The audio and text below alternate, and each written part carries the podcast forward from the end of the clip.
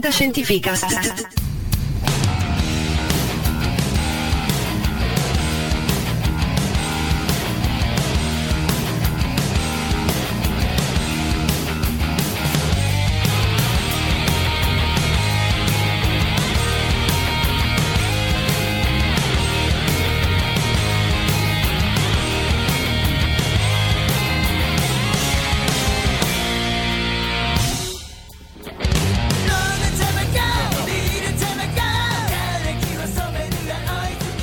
Fantascientificast, puntata numero 41 del vostro podcast di fantascienza preferito. Questa volta ci porterete sotto l'ombrellone. Ai microfoni, come sempre, Paolo Bianchi e Omar Serafini. Dunque, gli argomenti sono vari, come sempre. Puntata molto giapponofila, diciamo così. Sì.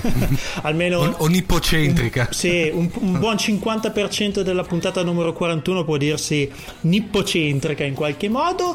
Non voglio svelare nulla, come sempre abbiamo in eh, prima battuta, in prima linea, in Fantascientificast, eh, il buon Cylon Prof con la sua consueta rubrica di fantascienza Gold Edition.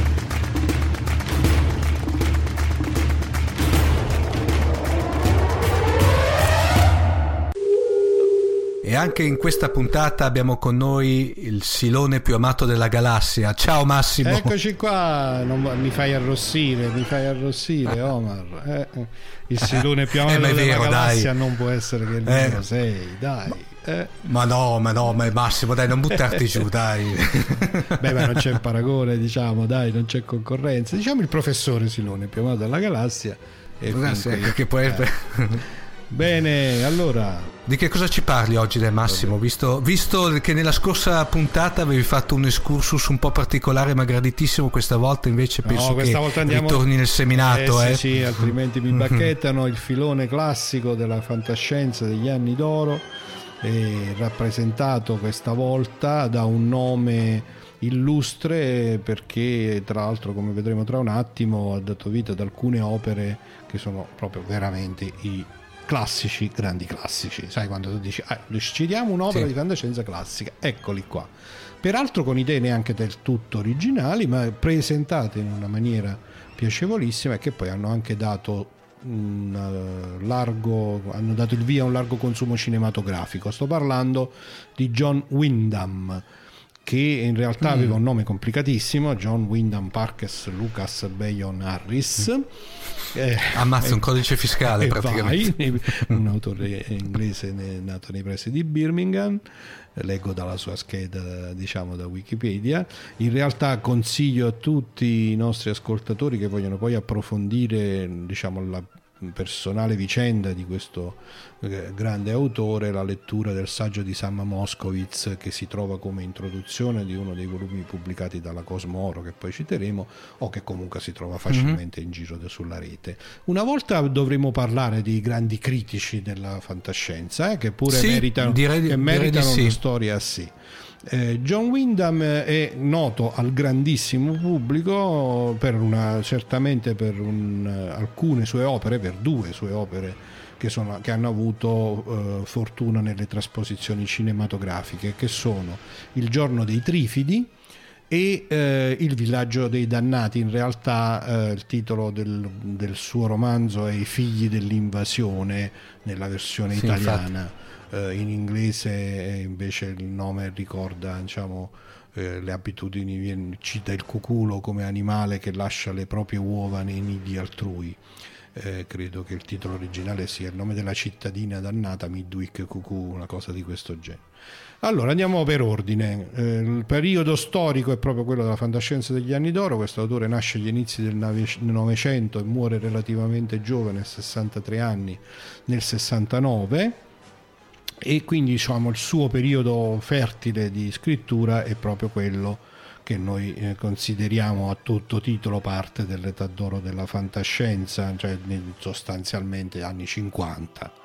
Eh, il giorno dei trifidi è una storia, eh, il bello de, di, de, dei romanzi di Wyndham è che si possono raccontare tranquillamente le trame, perché tanto le trame non sono eh, nemmeno tanto originali, eh, eh, quello che è bello mm, è, la, è, è, la lettura, del suo, è la lettura sì. del suo romanzo, cioè del modo in cui poi lui racconta, posiziona lo svolgersi della storia. Il giorno dei Trifidi è nella grande tradizione apocalittica, di cui ci sono tanti, tanti autori, anche questo è un, un filone che poi dobbiamo sviluppare, eh, quindi quei romanzi nei quali la fantascienza eh, ci mette in una situazione in cui la civiltà come noi la conosciamo, il nostro mondo eh, è sconvolto da una catastrofe di dimensioni apocalittiche tali da cambiare radicalmente il modo di vivere dell'umanità, da minacciarne l'estinzione.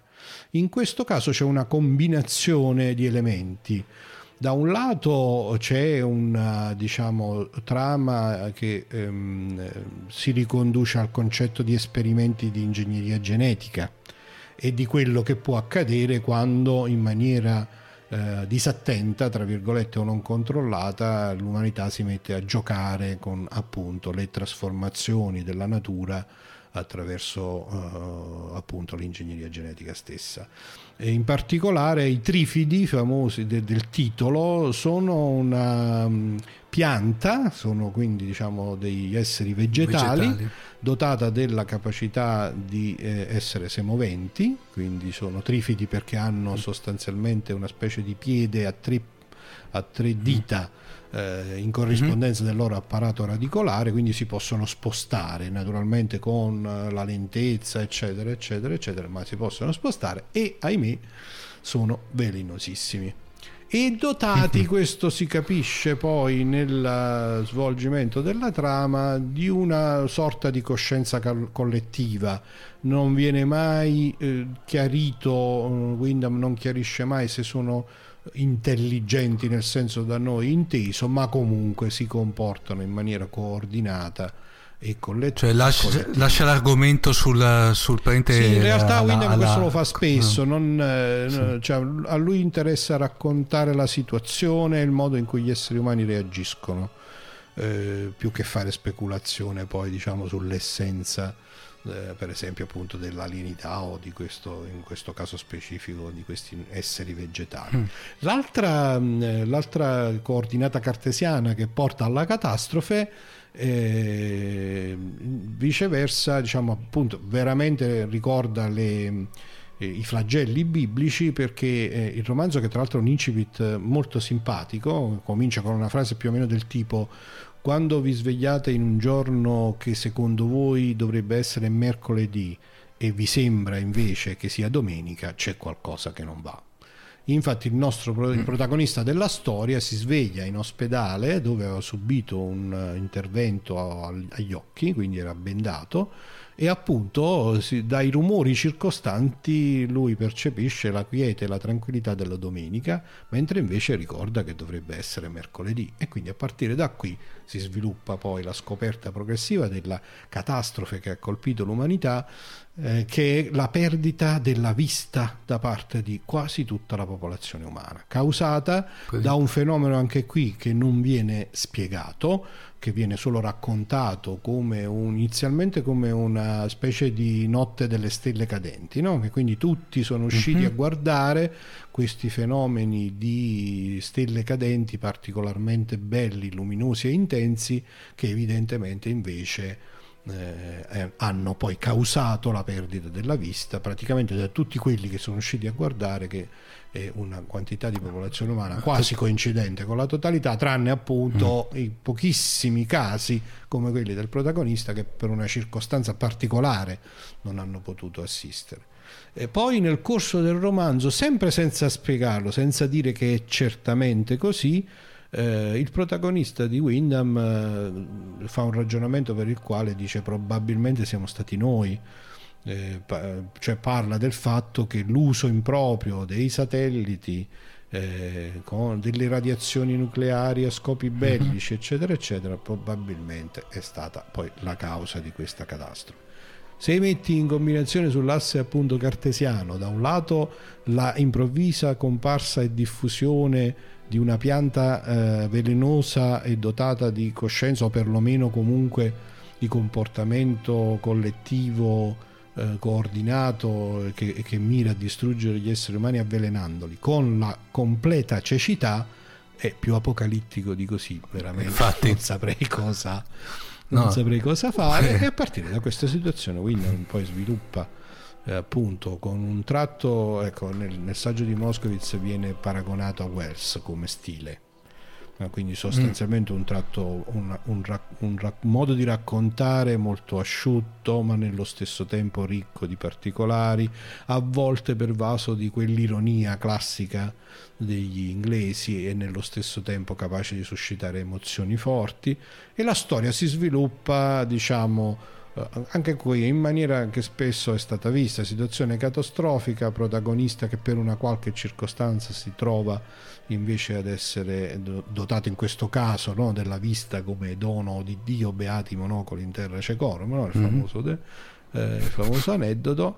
Ehm, eh, diciamo da qui cioè, si sviluppa la classica storia d'amore e soprattutto si delinea il modo in cui la piccola comunità umana che riesce a sopravvivere si deve riorganizzare, la società deve essere ripensata, alcuni modelli vengono riproposti eh, qui mi vengono in mente alcuni tentativi di serial televisivi recenti, Defiance piuttosto che no, mm. eh, in effetti, Andrez, cioè in cui c'è come un tentativo di ripensare al modo in cui la nostra civiltà è organizzata e chiedersi se potessimo per, o dovessimo per certe circostanze azzerare tutto.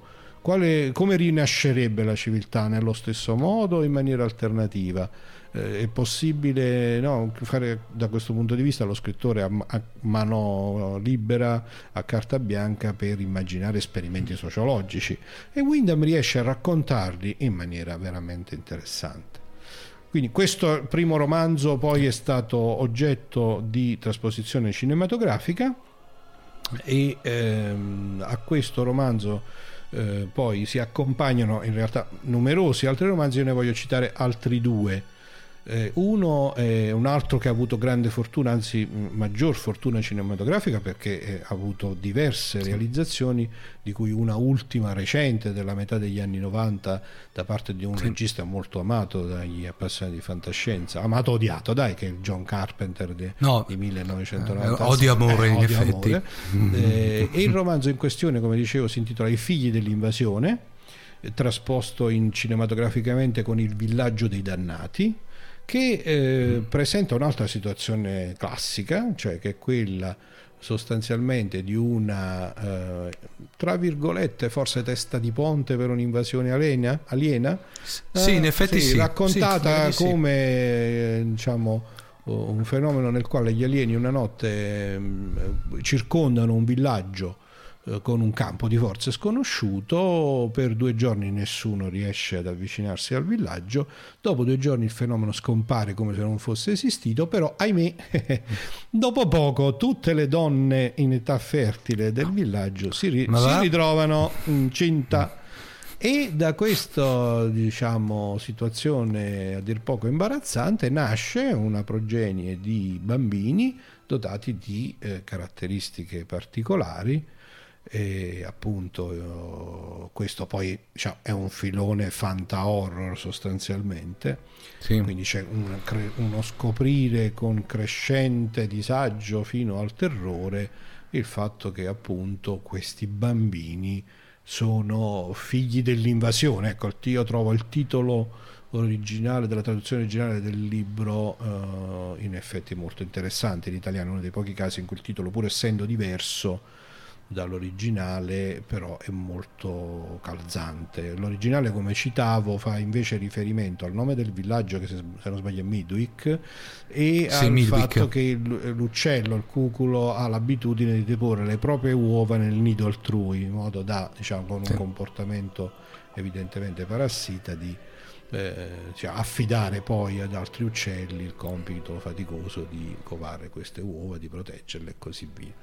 Eh, quindi c'è questo crescendo di terrore eh, con la presa di coscienza che questi eh, figli dell'invasione, questi bambini sono alieni a tutti gli effetti Windham racconta, scrive la storia, io mm, diciamo, ho riletto rapidamente i due romanzi in vista di questa nostra puntata, scrive la storia riuscendo a comunicare al lettore un senso di distacco rispetto a questi, cioè normalmente il concetto di bambino sì.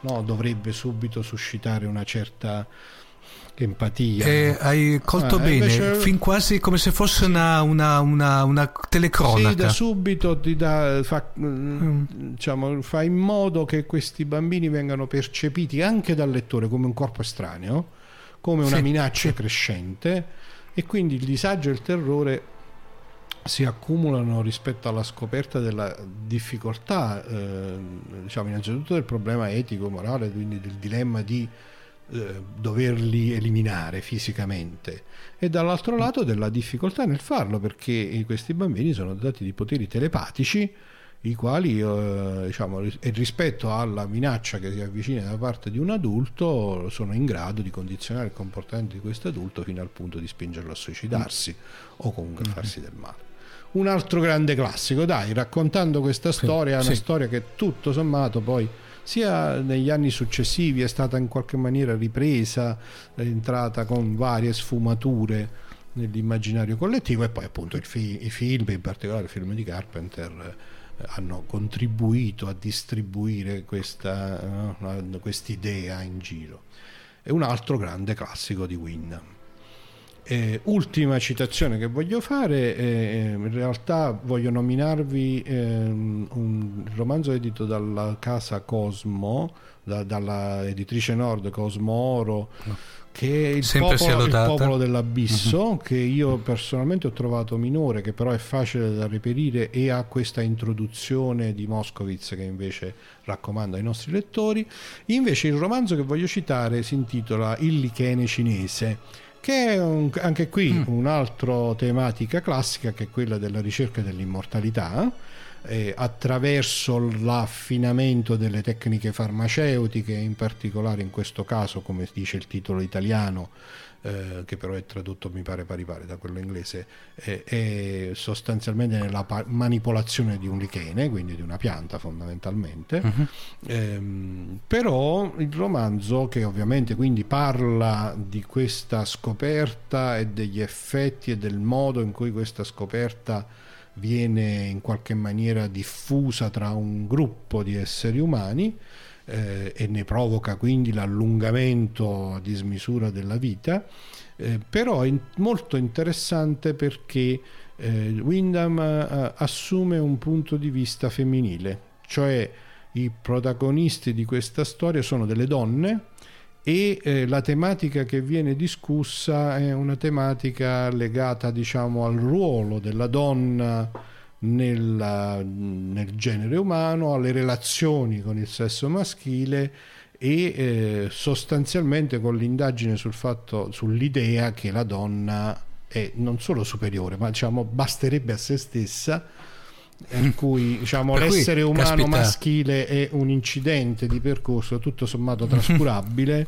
e c'è un uh, interessante diciamo, sviluppo di questa idea nel modo in cui poi le due protagoniste decidono di diffondere il risultato delle loro scoperte. Questo è un tema che poi Wyndham peraltro riprende in altri romanzi fino a un, uno sviluppo assolutamente estremo con una, una, tematica proprio nel quale è scomparso il genere umano maschile. Anche questa è una, diciamo, una di quelle idee che girano, no? nel, sì. mondo della fantascienza. Anche stavolta il lichene cinese è un modo originale, interessante, bello di eh, sviluppare questa idea e anche qui invito i nostri ascoltatori sia di sesso maschile che femminile a cercare a leggere questo romanzo e poi magari a fare le loro proprie riflessioni. Io come rappresentante del sesso maschile devo dire che un certo senso di disagio l'ho provato alla fine cercando di dare ragione a me stesso insomma dell'esistenza del sesso maschile.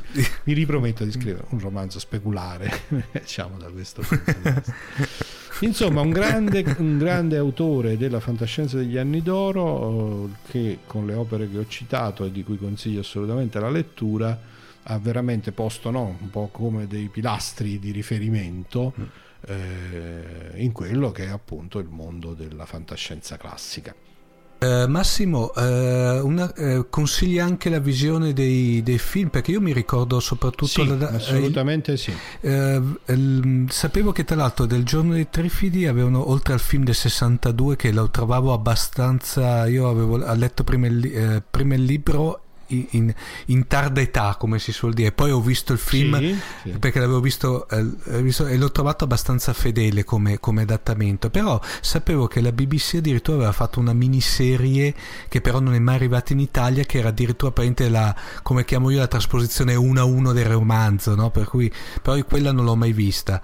Mentre invece, non l'ho vista neanche eh, io, perciò non, perciò quello, non la citavo. Quello che non, non mi è piaciuto invece era stato nel Villaggio dei Dannati il primo degli anni 60, come ho trovato invece un capolavoro, quello del 95 di Carpenter, come al solito.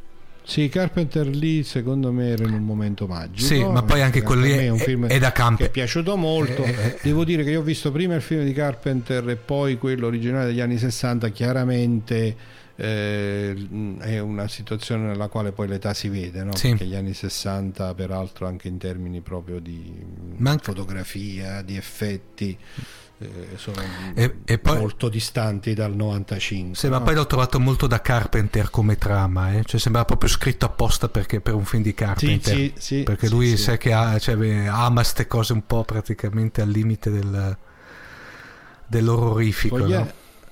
Sfogliando i miei appunti mi accorgo che ho detto un'imprecisione, il titolo del romanzo eh, pubblicato dalla Nord nella collana mm-hmm. Cosmoro non è il popolo dell'abisso ma il popolo segreto che racconta diciamo la, è, un, po' alla Indiana Jones perché mm. diciamo c'è una scoperta diciamo di tipo archeologico nel centro del Sahara che viene descritto come un mondo come scusami una zona in atto di terraformazione passatemi mm-hmm. questo termine insomma è irrigato trasformato in un mare e c'è un popolo segreto sotterraneo che oh. quindi è un'altra tematica di quelle abbastanza classiche, classiche della fantascienza. No, ma in effetti avevi ragione, secondo me lo potremmo definire Wyndham come il poeta della normalità, perché in effetti non è che eh, i romanzi non, so, eh, non propongono niente di nuovo, però è come lui li scrive.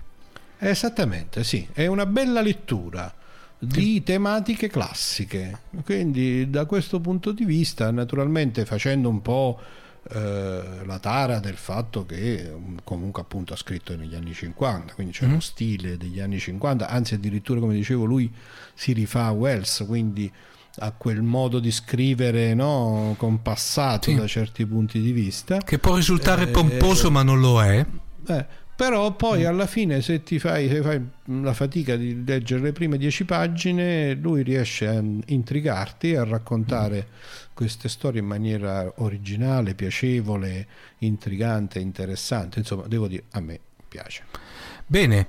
Ti ringraziamo ancora e... per queste perle. Ah, scusa Massimo, volevi dire ancora qualcosa? No, no, volevo no. dire quindi che eh, appunto raccomando ai nostri lettori che in qualche maniera stanno seguendo no, nel filo delle nostre puntate questo tentativo di descrivere l'universo della fantascienza classica, raccomando ai nostri lettori di inserire nella lista uno o più di questi romanzi di Wyndham che si trovano abbastanza facilmente sia in italiano che in inglese e di non mancare di diciamo più presto leggerli e magari di farci sapere anche i loro commenti. Assolutamente sì eh, anche perché ovviamente il, il, di solito no, non lo diciamo mai, ma il, eh, sarebbe bello che Fantascientificast trascendesse il byte, Pass- passatemi la terminologia, nel senso che sarebbe bello che magari certe discussioni vadano anche al di fuori di quello che è il semplice podcast e magari sui social network o sul sito stesso di Fantascientificast si creasse una sorta di comunità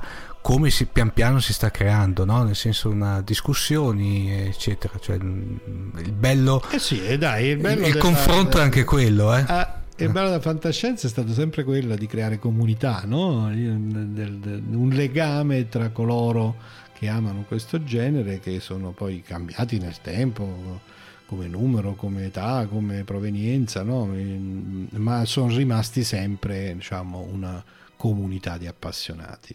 Bene Massimo. Eh... E quindi la saluto con grande affetto questa comunità di appassionati eh. e gli do appuntamento alla prossima puntata del nostro podcast di fantascienza preferito. E noi ringraziamo te, il nostro amatissimo Silent Proof. ciao Massimo. Ciao ciao. Ciao ciao.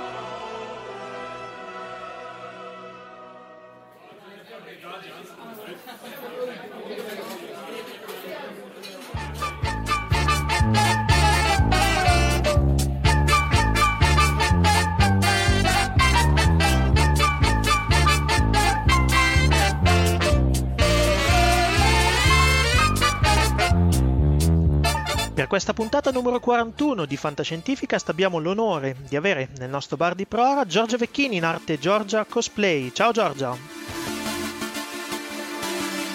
Ciao ragazzi, ciao Paolo, grazie per questa intervista presentatrice, cosplayer italiana, artista un po' a 360 gradi e eh, vincitrice nel 2005 di un concorso internazionale molto importante per il tema dei cosplay, Work Cosplay Summit. Esattamente. Quindi non hai bisogno, penso, di eh, presentazioni per i nostri ascoltatori, insomma, però giusto per inquadrare il personaggio. E eh, come ti avevo anticipato in questa rubrica, Giorgia, noi eh, trattiamo di fantascienza, facciamo parlare di fantascienza a persone che magari non hanno direttamente a che fare con il genere, però data la tua presenza, la tua attività all'interno del cosplay, ovviamente qualche domanda eh, sul tema è d'obbligo, insomma. Beh, sì, assolutamente, anche perché come ben sai, fumetti, animazione si fondono tranquillamente nel cosplay cosplay che non è solamente eh, manga giapponesi ma che eh, chiaramente comprende anche film, eh, telefilm e questi non possono chiaramente prescindere dalla fantascienza. Hai voglia quindi. Allora, cosplaying, non penso che eh, i nostri ascoltatori abbiano bisogno di definizioni, ma mi interessa molto la tua definizione personale.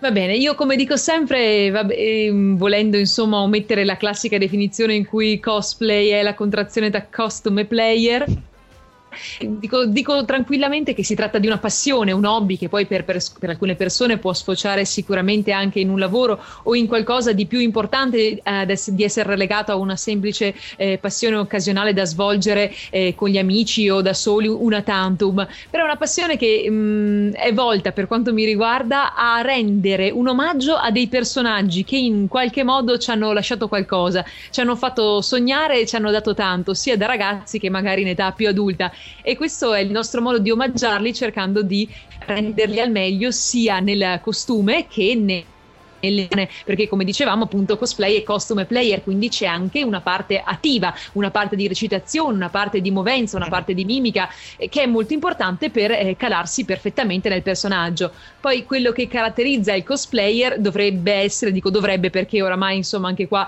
eh, il confine è molto labile sì. dovrebbe essere quello di eh, realizzarsi i costumi autonomamente o comunque con l'aiuto magari di familiari amici non di comprarli già fatti ma eh, diciamo ci sono vari siti che comunque ormai ne vendono diversi. Poi è ovvio, come tutte le cose, dipende, dipende sempre da che livello una persona vuole affrontare questo hobby, cioè si dice no, ok, vado a divertirmi in compagnia con gli amici, credo valga tutto senza problemi, insomma, alla fine mm. si tratta solamente di un, uh, di un divert- divertissement, direbbero sì. i francesi.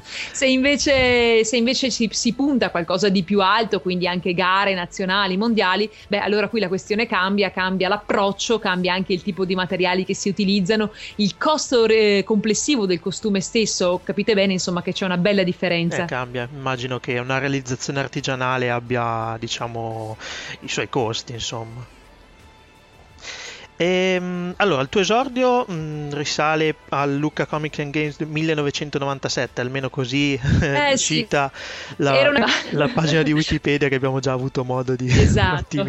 di, eviscerare. Di eviscerare. Anche se ridendo e scherzando mi piace sempre dire che eh, cosplayer si nasce un pochino, sempre questa fotografia di me vestita da Heidi a due anni e dico sempre che quello è stato il mio battesimo di fuoco, c'avevo pure la capretta fiocco di neve. Quindi sono stato anche un cosplayer da piccolo. In match con il personaggio. Poi la cosa divertente è che comunque sono riuscita negli anni, l'ho, l'ho conservato, mia mamma me l'ha conservato questo costumino, l'abbiamo messo anche alla mia nipotina quando ho avuto la stessa età ed è stato un po' un, un lacrimone all'occhio vedere questo cambio generazionale. Un battesimo per la, per la nipotina? Ah, eh, bisogna, bisogna. Insomma, io ho detto, si chiama Arianna questa bimba, gli dico sempre, quando sarò grande la zia sarà vecchia, faremo come la signora Tsukikage nel grande sogno di Maya e tu farai Maya. Io sono lì col bastone, no, questo portamento non va bene, per essere una vera cosplayer devi essere più in, nella parte. Sai che lei bastonava Fantastico. con cattiveria. Sì, sì, sì, Vabbè, chiaramente si ride, insomma, però a lei, lei, si diverte e le piace, tant'è che abbiamo visto di recente insieme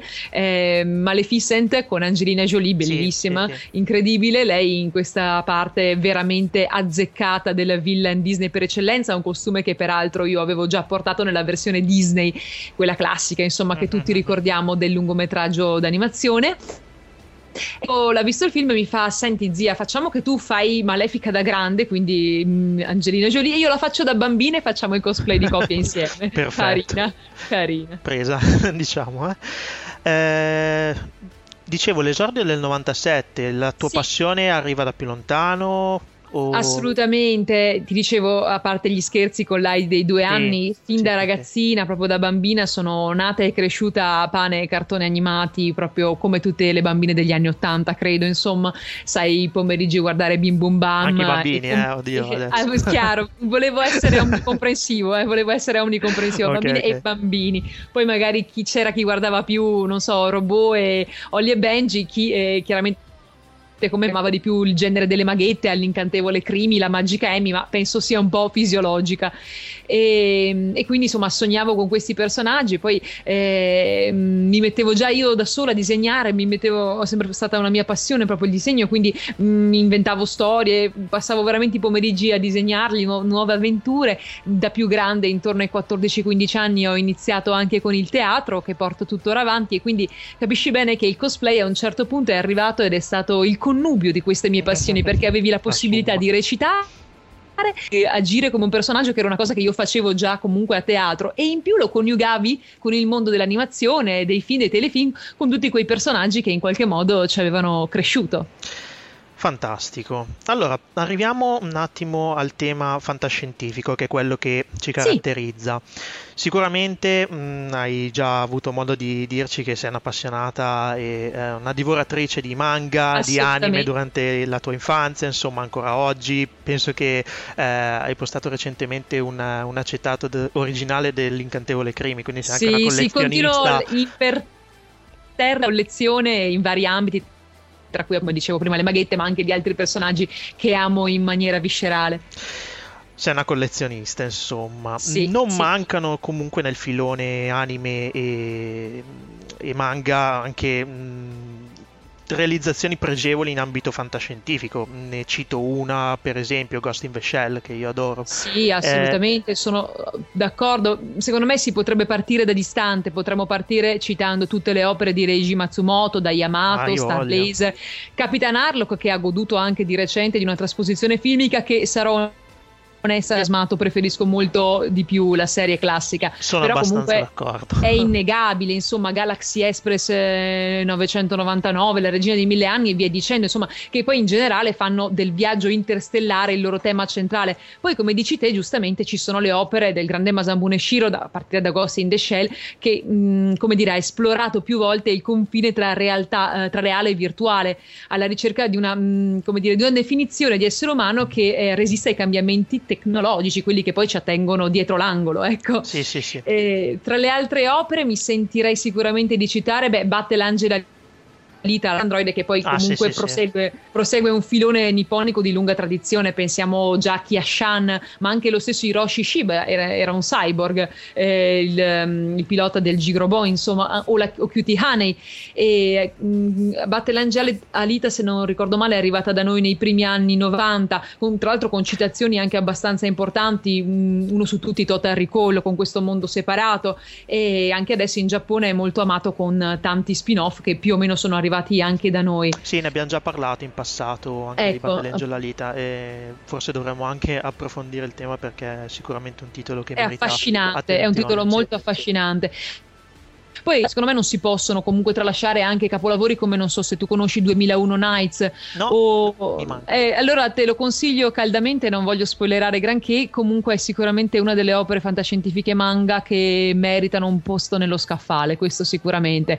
E chiaramente dovendo poi citare un titolo diciamo che ha avuto un impatto culturale devastante, direi Akira che eh, diciamo un Ah, po' cavolo. Ha, ha rotto gli schemi e ha avuto veramente un impatto culturale incredibile.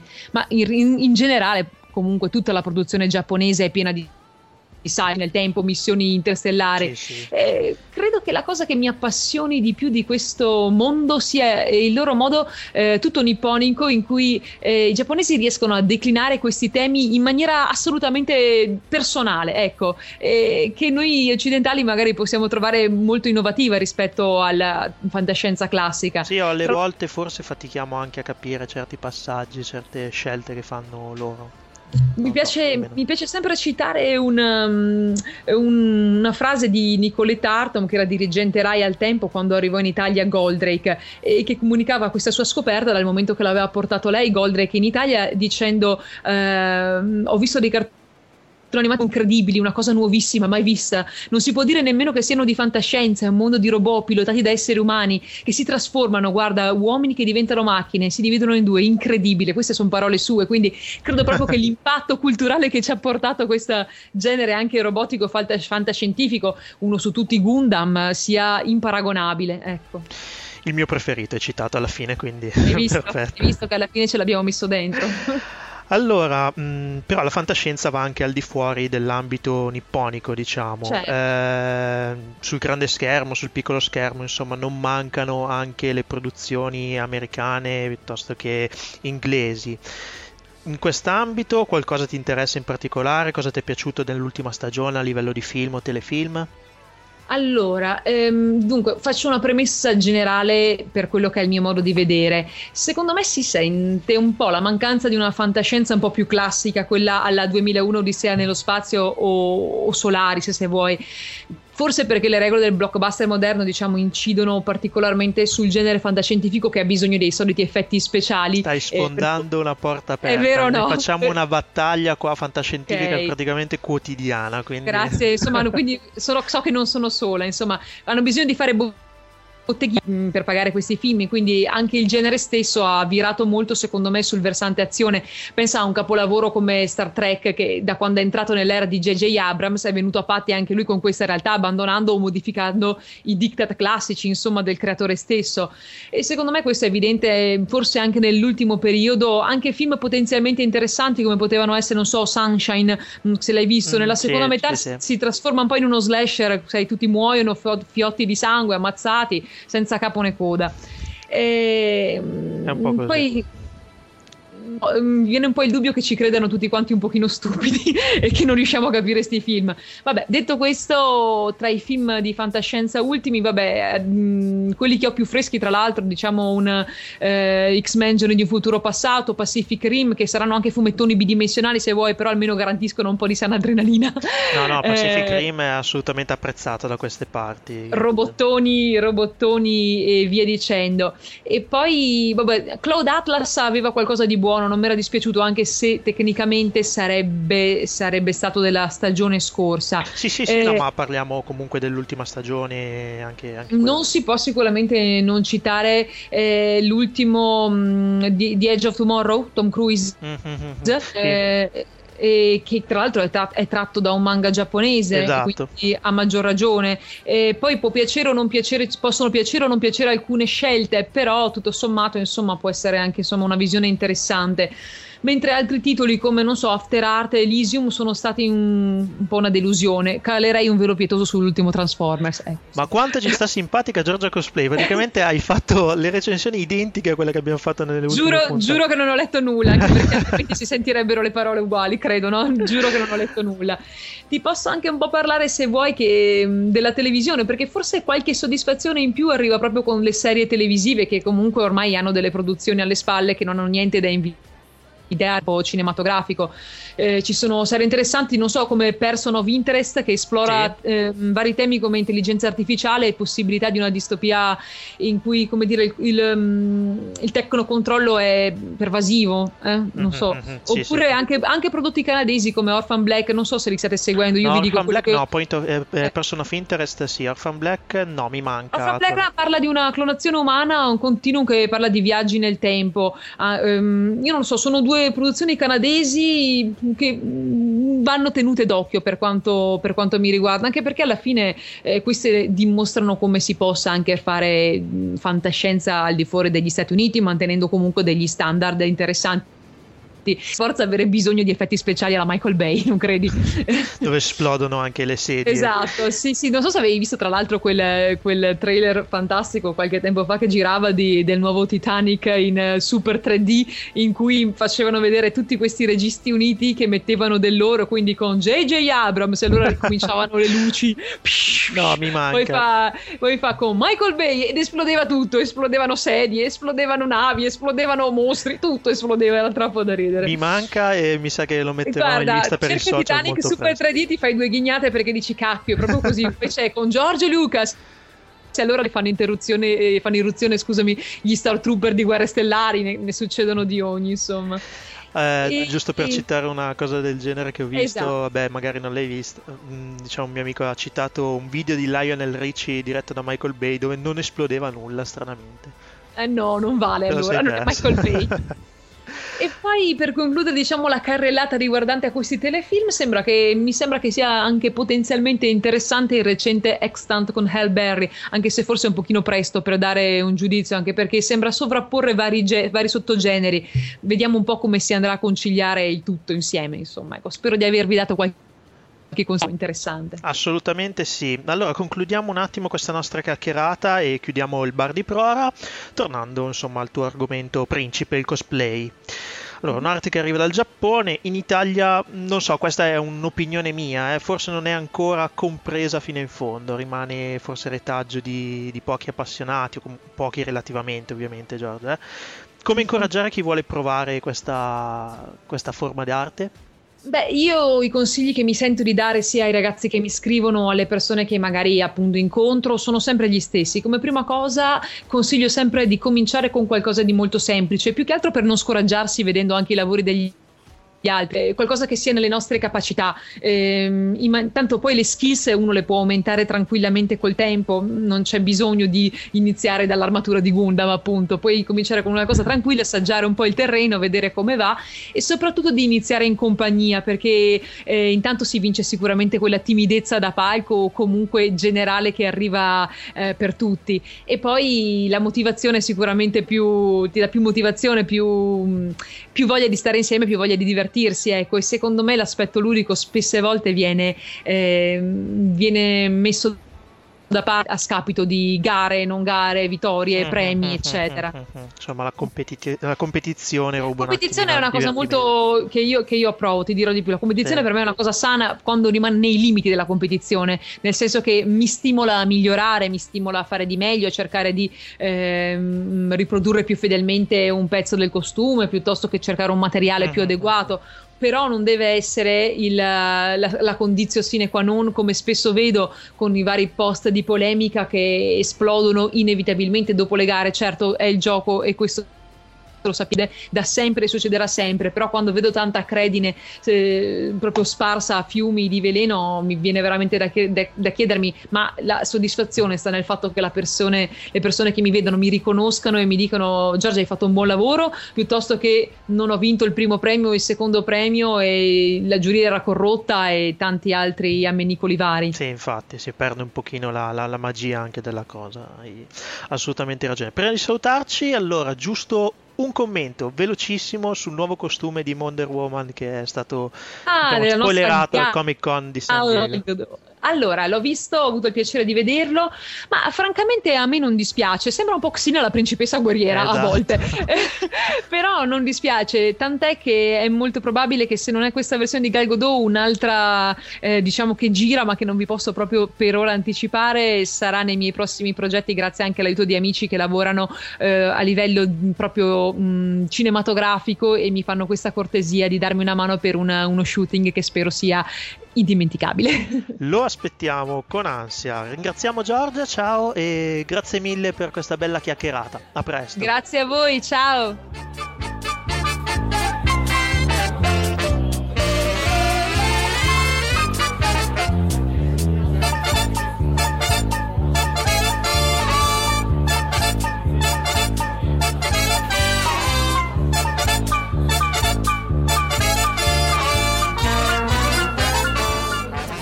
E come, da come avevamo anticipato all'inizio di questa puntata, abbiamo una anticipazione una novità della nuova stagione di Fantascientificast. Per cui cosa succede? Potevamo farci mancare un inviato speciale sul campo, per cui ecco, nello splendore eh, del sollevante, il nostro ritorna il nostro Marco Casolino che avevamo già sentito sporadicamente in alcune vecchie puntate di Fantascientificast con una rubrica tutta sua. L'uomo dal Giappone. Ciao Marco. Ciao Omar, ciao Paolo, ciao a tutti. Ciao Marco. Ben Piacere trovati. sentirti. È sempre un piacere, sì. Dunque, Marco, eh, a te il microfono a questo punto. Ma eh, qui ci sono stati vari eventi. Il principale probabilmente è l'uscita del film eh, di Marni. In giapponese si chiama Moide no Marni, cioè quando Marni era qui, che è l'ultimo film di, uscito di Ghibli. E molto Quindi parliamo della casa di produzione Ghibli. Eh, insomma, Ghibli, la casa, la casa, di Miyazaki, eh, la casa che l'anno scorso ha fatto uscire eh, l'ultimo film di Miyazaki, eh, Case Tacino, cioè Si alza il vento, che purtroppo da noi in Italia ancora non è uscito eh, ha fatto uscire il, a mio modestissimo parere molto più bello eh, La principessa Kaguya di Takahata eh, a distanza di pochi mesi. E il film di Miyazaki è andato benissimo perché ha incassato in Giappone più di 100 milioni di, di dollari equivalenti. Quello di Takahata che ne è costati 50 è andato un po' meno bene ne ha incassati solo 20 perché è un, è un, quando uscirà in Italia insomma si, si vedrà è un film eh, bellissimo nel senso che de- sembra acquarellato ogni singola frame del film di questa principessa Kaguya che è quella che viene trovata da due anziani nel bambù eh, eh, sembra un acquarello e potrebbe essere incorniciato uno per uno, sembra un rotolo eh, di questi antichi rotoli giapponesi che appunto narravano le storie come dei film, che srotolato in cui ogni singola frame potrebbe essere veramente eh, incorniciata. Il problema di, di, Kaguya, secondo me, è che è, è la più vecchia storia giapponese apparsa in letteratura scritta, cioè il primo uh, frammento di letteratura scritta della storia del Giappone, quindi tutti la conoscono perfettamente. Quindi, ah, quindi ha, proprio una cosa tradizionale. Quindi. Sì, sì, è una fiaba tradizionale giapponese, questa appunto l'anziana coppia che non ha figli, lui va nel, nel bosco, taglia il bambù, dentro trova questa bambina eh, che, che, cresce rapidamente ma è indescrivibile gli sguardi, poi sono tutti tratti appena accennati ma che rendono perfettamente i volti dei bambini. Eh, veramente non, non, esistono parole, eh, purtroppo è scontata come frase ma rende, va visto insomma. Però, okay. però, appunto è assolutamente è come dire Pinocchio oppure come dire eh, le, le fiabe di, di, Esopo, insomma cose arcinote che quindi magari ai giapponesi po- poteva dire vabbè ma io questa storia la, la conosco che la, che la vado a vedere a fare. Eh, e quindi eh, questo dal punto di vista del, del, del, degli incassi al botteghino non è andato benissimo, questo di Takata. Takata per chi non lo conosce è uno dei cofondatori di Ghibli, è quello che ha fatto il film più triste della storia del, non solo del cinema mondiale, ma credo di tutto l'universo, che è La tomba per le lucciole, che non so se avete visto, ma è una cosa... Sì. Cioè, eh, io ogni volta che lo rivedo, dopo tre secondi, già mi viene a piangere, perché... La Fa la gente in terapia dopo averlo sì, visto. Cosa, perché è la storia appunto di questi... La... Dai, Omar.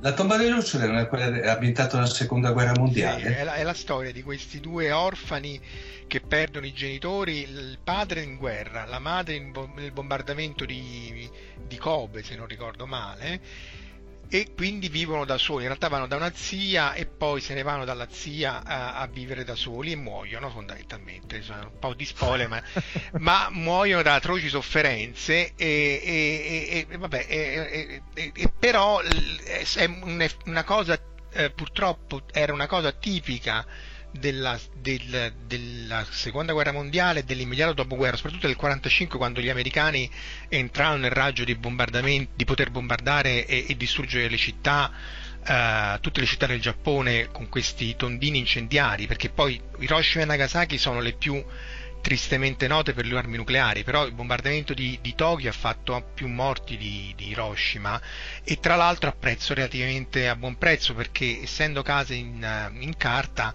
venivano bombardate appunto con dei pezzi di ferro intinti nel napalm e incendiati e poi l'incendio faceva il resto. E, e qui, Mamma mia, eh, no, delle cose, è eh, una pagina forse poco nota della storia questa in effetti. Sì, nel senso che poi è morto, non è che dice ah tu sei morto per questo o per quell'altro e anche sulle radiazioni hanno fatto eh, del, perché non l'hanno avvertito se non dopo dei rischi della, del... però il punto è che tutte le altre città erano state distrutte con bombardamenti convenzionali e che comunque non è che tra morire bruciato tra atroci sofferenze insomma non so cosa sceglierei. E, e, e, però i superstiti se eh, eh, facevano parte siccome non c'era più cibo non c'era più nulla se facevano parte di un certo gruppo di, almeno ci doveva essere almeno un adulto a cui fare riferimento e altrimenti eh, morivano di fame punto. Non, non, non c'era modo modo di, di, di procacciarsi il cibo in campagna forse di più, ma nelle città c'era poco niente. E la, co- la, la cosa interessante però è che tutti, me incluso, tifano per questi due bambini eh, perché sono fratello e sorella, lui più grande, lei eh, più piccola, però in un'intervista sempre a Takahata, eh, o forse era l'autore del romanzo da cui è tratto, non mi ricordo bene, lui dice ma perché tifate per Setsuka che è il, il, il ragazzo? Lui simboleggia Giappo- l'arroganza del Giappone che, eh, perché lui arrog- arrogante se ne va dalla zia che li trattava male, fa benissimo, pure secondo me fa ancora adesso fa bene, però lui simboleggia l'arroganza del Giappone che ammazza, l- portandosi via la sorellina, ammazza la sorellina piccola perché poi la fa morire di stenti. E questa è un'intervista, non so se è disponibile in italiano, devo cercare, magari mi metto il link, che, che colpisce perché dà una visione completamente diversa a quella appunto del, del film più triste della storia del, il personaggio allegro insomma. Sì, sì. Okay. Torniamo all'ultimo lavoro. Dopo tutta insomma. questa divagazione lunghissima, torniamo all'ultimo lavoro che, che, che, che, è, Marnie, che è un libro di John G. Robinson. Eh, lei è morta nell'88, questo, scrisse questo libro quando Marnie era qui, ambientata a Norfolk in, in Gran Bretagna. E, e, uh-huh. ed è uno dei 50 libri eh, che Miyazaki considera eh, essenziali per la sua formazione, per, insomma, molti dei film di Ghibli sono tratti da, lì, da, da, da romanzi, Kiki, anche Il castello errante di Aul, insomma loro hanno più volte attinto, Arietti che è il precedente film di Onebayashi che è lo stesso regista di, di Marni ed è una trasposizione, anche questa è una trasposizione molto bella in Hokkaido, cioè loro sono andati a scegliere del, un'orografia, un'orografia, che rispettasse eh, queste... Eh, grandi paludi, queste colline eh, battute dal vento e dalla marea, la palude in cui c'è questa casa eh, che, che, rappresenta il mistero centrale della storia, in cui c'è questa Marni, questa ragazza bionda, che si incontra con la protagonista che invece è Anna e ha i capelli scuri.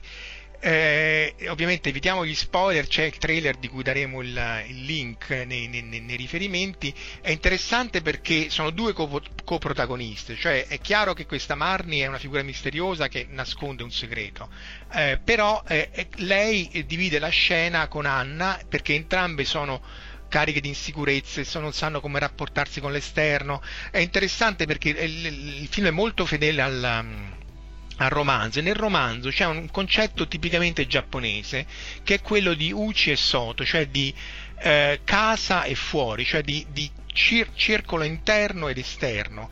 E il circolo interno si può applicare a quelli della tua scuola, quelli del tuo club, eh, della tua mm. ditta, eh, rispetto all'esterno con cui ti, con- ti, ti rapporti e ti raffronti e eh, oltretutto la lingua giapponese è tale che eh, il modo di usare del lei, che è complicatissimo, che io non mazzardo nonostante gli anni perché farei danni senza fine, perché non è, che, non, non è, che, non è, non è la terza persona, è che cambiano i verbi, cioè se io, se io, do una cosa al mio amico la innalzo a una persona appunto che appartiene all'esterno oppure a un professore e la abbasso, che ne so, a uno studente e così via, quindi cambiano tutti i verbi e cambiano le relazioni a seconda di chi parla con che cosa. E quindi se tu sbagli il verbo, sei straniero e ti viene permesso tutto però eh, eh, fai delle figuracce pazzesche. Ed è interessante trovare questo concetto che viene ripreso nel, nel nel film viene di trovare questo concetto in un romanzo che, che, è un romanzo inglese in cui c'è questa ragazza che è un'orfana e quindi si trova abbastanza disadattata e non sa come porsi con i suoi, con i suoi eh, compagni di scuola.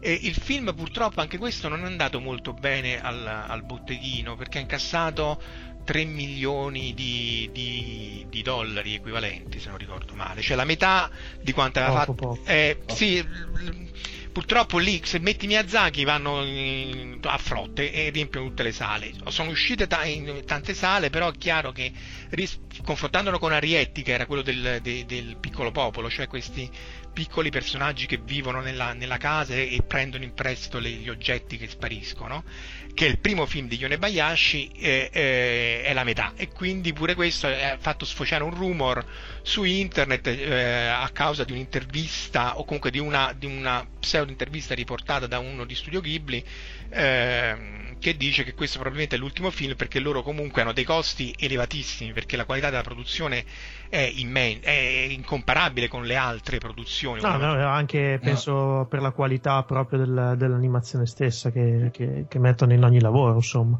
quella che hai descritto. Esatto, e quindi e loro se non fanno almeno 20 milioni di dollari o qualcosa del genere potre- non, non rientrano dei costi.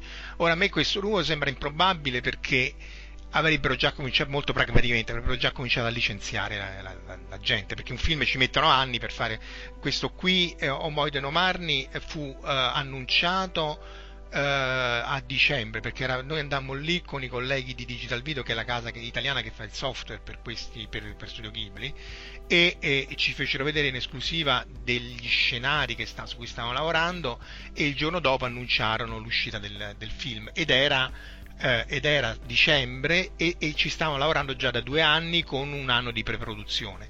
Quindi se loro avessero smesso di fare film l'avrebbero, cioè già si vedrebbe nel pragmatico proprio nelle, nei licenziamenti, cosa che non, è, non sta avvenendo. In più, dimmi.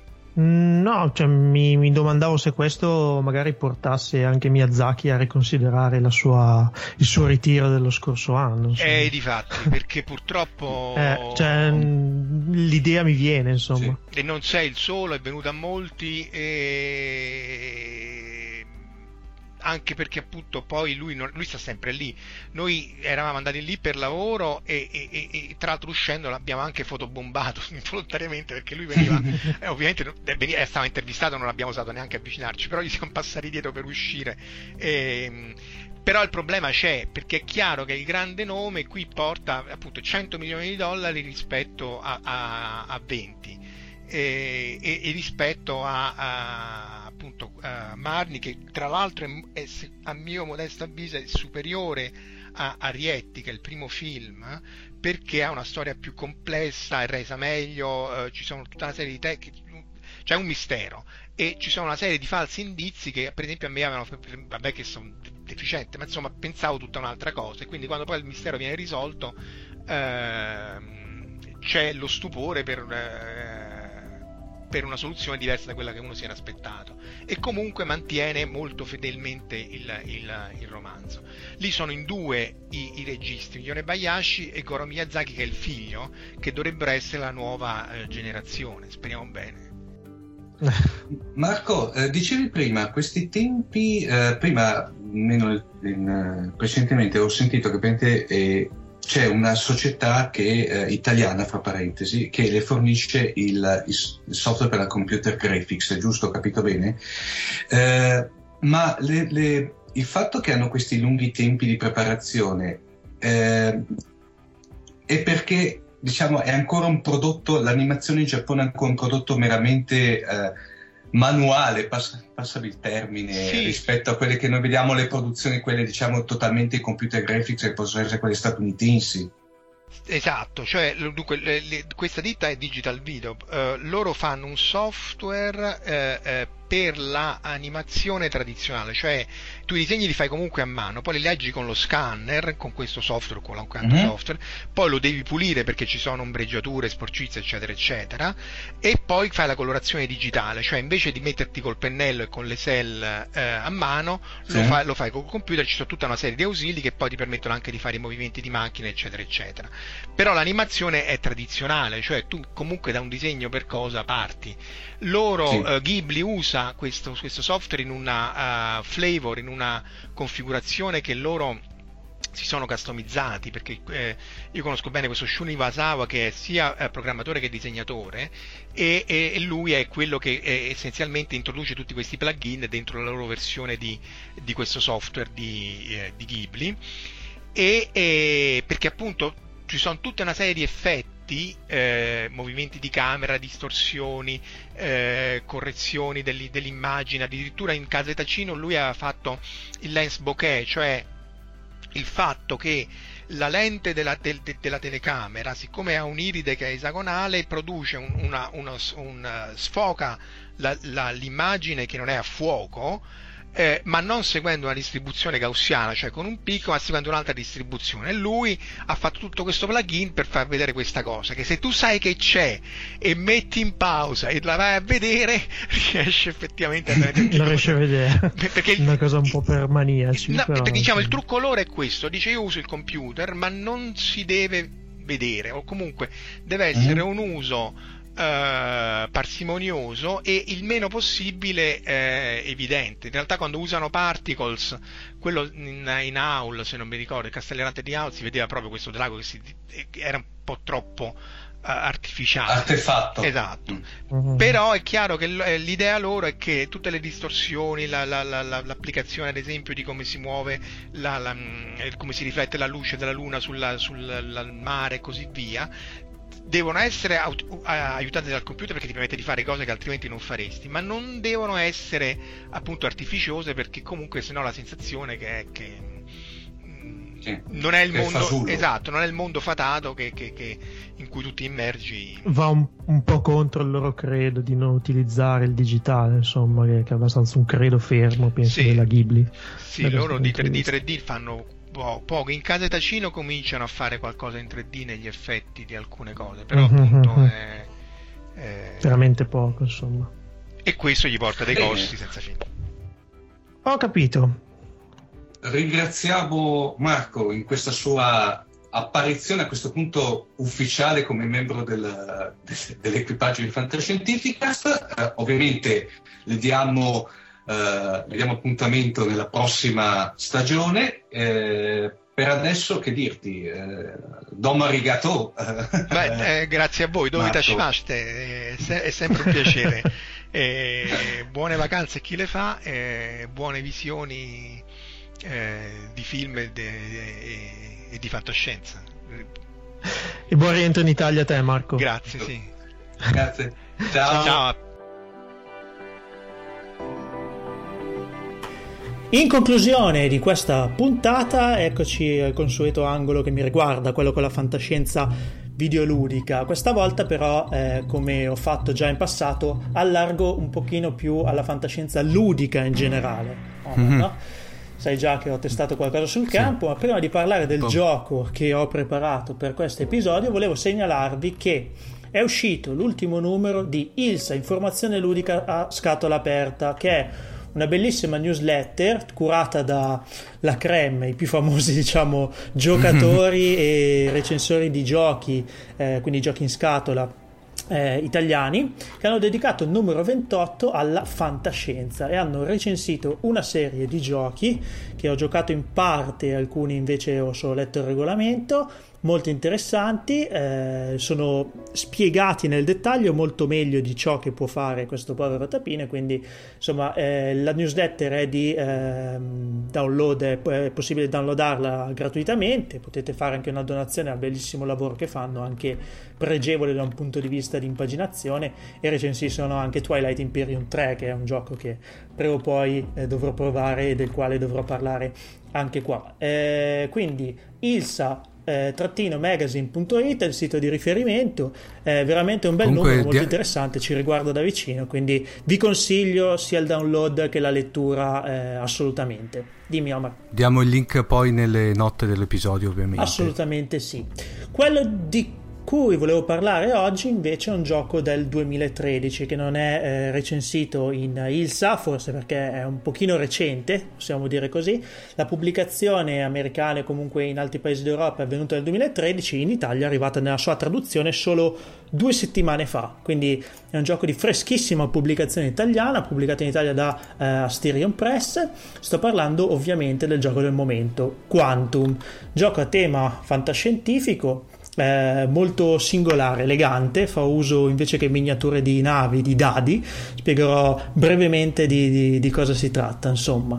Eh, in quanto ogni giocatore è il comandante di una flotta di una delle fazioni dell'umanità che si sono sparpagliate per la galassia in cerca di eh, fonti di energia planetaria per dare alimento a un'invenzione eh, fatta in un ipotetico eh, anni 80 diciamo di, un, di, una, di, una, di, una, dimensione parallela nella quale è stato creato questo aggeggio che è capace di eh, selezionare le realtà quantistiche eh, preferite per oh. l'umanità. Insomma, chi è eh, pratico di Star Trek sa che eh, esistono diversi universi paralleli. Insomma, ci sono anche tante sì, sì. serie di telefilm che si sono basati su questo eh, diciamo presupposto prima o poi ne parleremo anche perché forse di universi paralleli non abbiamo parlato molto mai. No. C'è No. Quantum Leap, c'è, c'è un altro adesso telefilm che non mi viene mente. Insomma, vabbè, torniamo al gioco. Insomma, l'ambientazione è più o meno questa. Quindi ogni giocatore, massimo 4, può prendere eh, il, il comando di una delle flotte e si aggira su una mappa eh, fatta di, di- di pianeti eh, nella quale praticamente deve cercare di eh, piazzare questi enormi st- estrattori di energia su- sui pianeti e eh, fare in modo che eh, gli avversari non possano fare altrettanto. Insomma, la cosa principale, eh, la, caratteristica principale dal punto di vista grafico è che, eh, come dicevo, ogni giocatore ha sette dadi.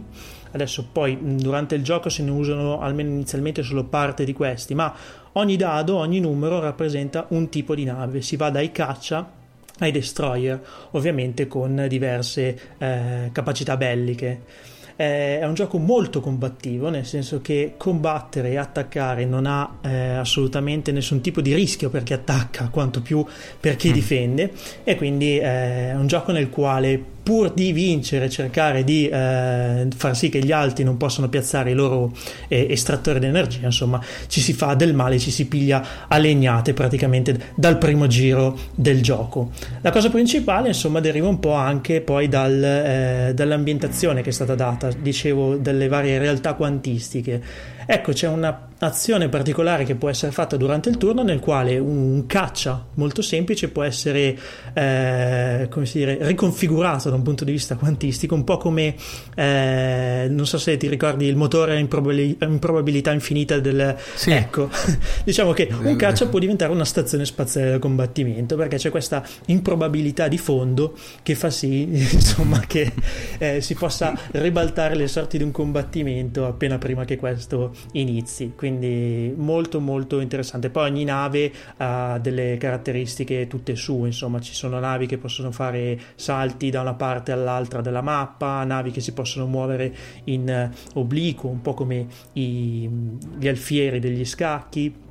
Eh, ci sono carte abilità e carte diciamo imprevisto che possono veramente ribaltare le sorti della partita. Le carte comando come vengono chiamate sono tutte diverse sono praticamente se non mi ricordo male una una ventina, una cosa del genere, quindi eh, 20 carte diverse eh, combinabili tra loro possono dare veramente eh, adito a eh, un sacco di strategie, partite tutte diverse tra loro. Oltretutto eh, il- la, la- la plancia è fatta da eh, tessere modulabili con le quali eh, è possibile costruire più di 30 layout che vengono indicati con le regole del gioco, ma poi può dare anche vita a layout eh, propri, insomma, ognuno si può costruire la sua mappa, quindi è un gioco che ha una variabilità da partita a partita molto molto alta quindi combinando i poteri delle navi l'abilità strategica del giocatore e eh, diciamo le, le carte comando che danno determinate caratteristiche singole a un giocatore eh, si possono fare partite veramente avvincenti. Il scopo del gioco è piazzare tutti i propri estrattori di energia prima degli altri, quindi eh, questo più o meno è lo scopo principale della- del gioco. Ha vinto nel 2012 il Game Design Award quando era ancora un prototipo sotto il titolo di Armada D6. L'autore è Eric Zimmerman, americano di New York. Eh, come dicevo, pubblicato in Italia da Asterion Press, eh, mentre la pubblicazione originaria è di Fanforge. Eh, consigliato, prezzo assolutamente abbordabile. Mm, mi sembra che in Italia stia sui 35, una cosa del genere. Che per un gioco del genere vi assicuro che è assolutamente un prezzo più che abbordabile. Consigliato perché Oh, no, si tratta ma- di uno strategico spaziale che, a differenza di tanti altri, ho citato Twilight Imperium che dura una media di 3-4 ore. Questo, diciamo, può durare anche meno di un'ora, mm, a seconda insomma dalle Il abilità fatto- dei giocatori. Il fatto che dicevi giustamente c'è un po' di strategia, ma buona parte del gioco, da quanto ho capito, è affidato un po' al caso, all'indeterminazione Allora, dei dadi, giusto? ci sono un Mhm. sacco di dadi questi giochi, quindi sicuramente il fattore C eh, determinante in gran parte della partita, però eh, diciamo che fa tanto anche l'abilità strategica del giocatore. Sicuramente i dadi hanno un'influenza sull'andamento della partita, ma eh, ci sono vari modi per far sì che anche tiri particolarmente sfortunati non diano adito a veri e propri disastri. Ah. Ecco. Eh, c'è sempre un modo diciamo per riscattarsi. Si compensano le due cose. Sì, c'è sempre un modo per riscattarsi, diciamo così. Mm. Certo, Mm, dipende anche un po' dal fattore C ovviamente se, se, se i dadi d'attacco sono sempre molto sfortunati o eh, si fa affidamento solo a eh, navi estremamente potenti che non riescono a muoversi sulla plancia chiaro che si perde un po' di tempo con le riconfigurazioni quindi insomma il tempo è anche un fattore del quale bisogna tenere conto in questo gioco. Eh, parlarne per podcast, come sempre, di giochi da tavola è sempre molto difficile. Io vi consiglio di eh, provarlo in una delle ludoteche insomma, che punteggiano la penisola oppure in un'associazione come quella della eh, Tana del Goblin, del quale faccio anche parte, insomma, che hanno circoli sparsi un po' dappertutto e so che molti goblin hanno acquistato il gioco quindi insomma è un po' sempre sui tavoli di questi circoli ludici quindi consigliatissimo Beh, mi hai fatto venire Che yeah, Omar, ci giocherai. La prossima volta che ci vediamo per una pizza, mm, meglio con quattro giocatori, però anche con due scala abbastanza bene, insomma, non è, non è male. Prossimo, prossimo team up non diciamo niente magari. Come, come, attachment al, t- al, team up ci può sarà stare. fatto.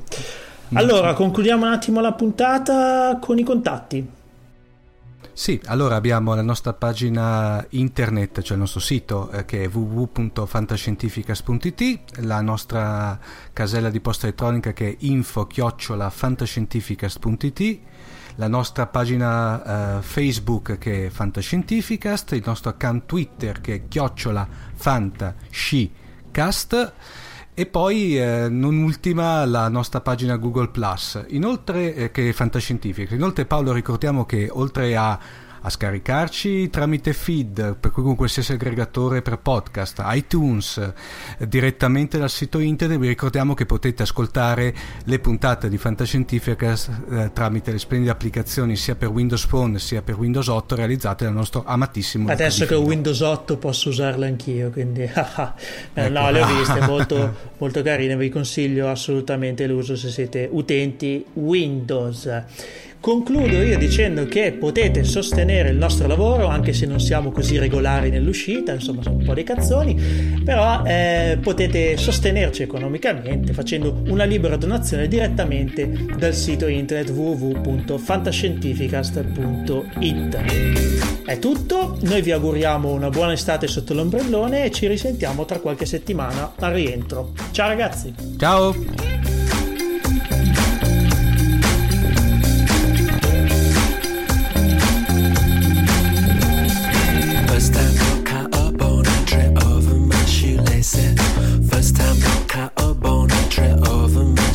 places. First time I caught a bone, I over my shoelaces. Over my shoelaces, yeah, over my shoelaces. Got to get a new pair.